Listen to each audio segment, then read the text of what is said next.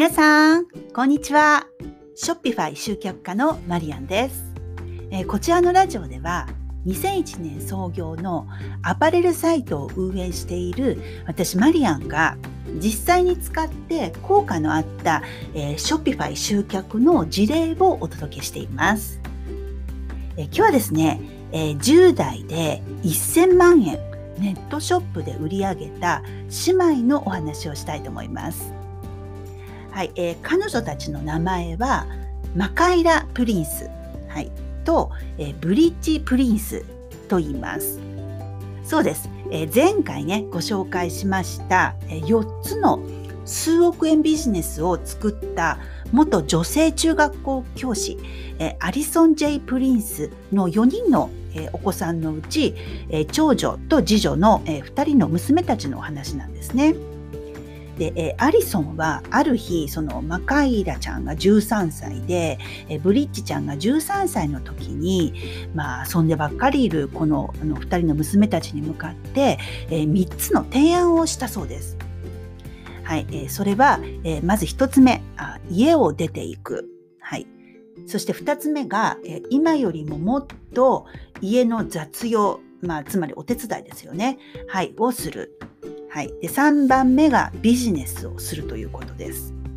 はい、まあねあの1つ目はあの物理的にまあ13歳と10歳なので、まあ、それはあの無理ということはい、そして2つ目の、えー、今よりももっと手伝いをするというのはこの、えー、長女のマカイラちゃん曰く、えー、まあ、そういった家の手伝いは大嫌いだったということでおのずと、まあ、3番目のビジネスを始めるということを選んだそうです。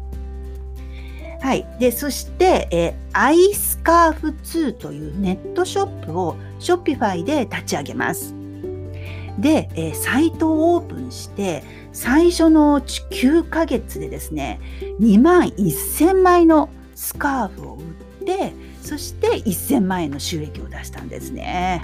すごいですよね。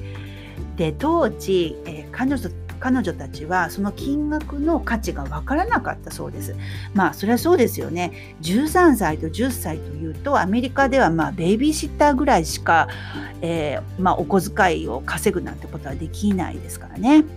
はい、でその時にそのネットショップでの、えー、姉妹の2人の役割というのをご紹介すると、えー、長女のマカイラちゃんは、えー、マーケティング全般、まあえそうですね詳細は、えメーカーやインフルエンサーなどのやり取りをしていたそうです。はい、そして、え次女のブリッジちゃんはというと、え商品の撮影ですとかあと商品のネーミングなのでまあ裏方的な仕事ですよねを担当してたそうです。はい、でそのマカイラちゃん曰くオンライン販売の好きな点というのが自分がボスになれるという点だったそうです。そうですよね。お母さんにもなんだかんだ言われずに学校の先生にも言わ言われることなく自分がボスで全てを仕切ることができるということですよね。はい。で、次に、えー、そのオンライン販売の嫌な点というのが、まあ、えー、すぐに利益が出なかったので、えー、そういった点と、あとは最初は、え、商品を買うときに、え、ある程度投資が必要だったという点ですね。はい。と言っていました。で、え、あとこのマカエラちゃんは、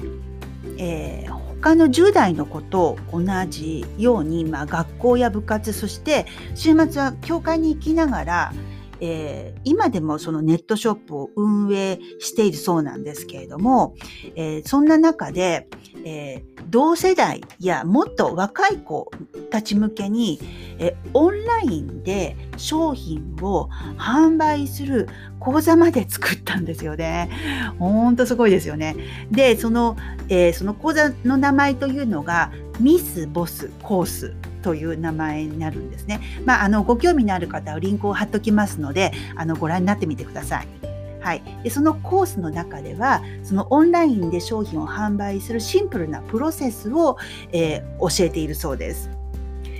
で、えー、私自身ですね、まあ、この姉妹のストーリーを聞いた時にもうすごい衝撃を受けて、えー、まあ13歳や10歳だからといって、まだビジネスをねする年齢じゃないとかいう、えー、そういったまあ普通はそう思うと思うんですけれどもそういった先入観がねもう本当に打ち破られました。で今ではまあ私自身も14歳の娘にネットショップの作業で、まあ、あの彼女ができることはお願いするようになりました。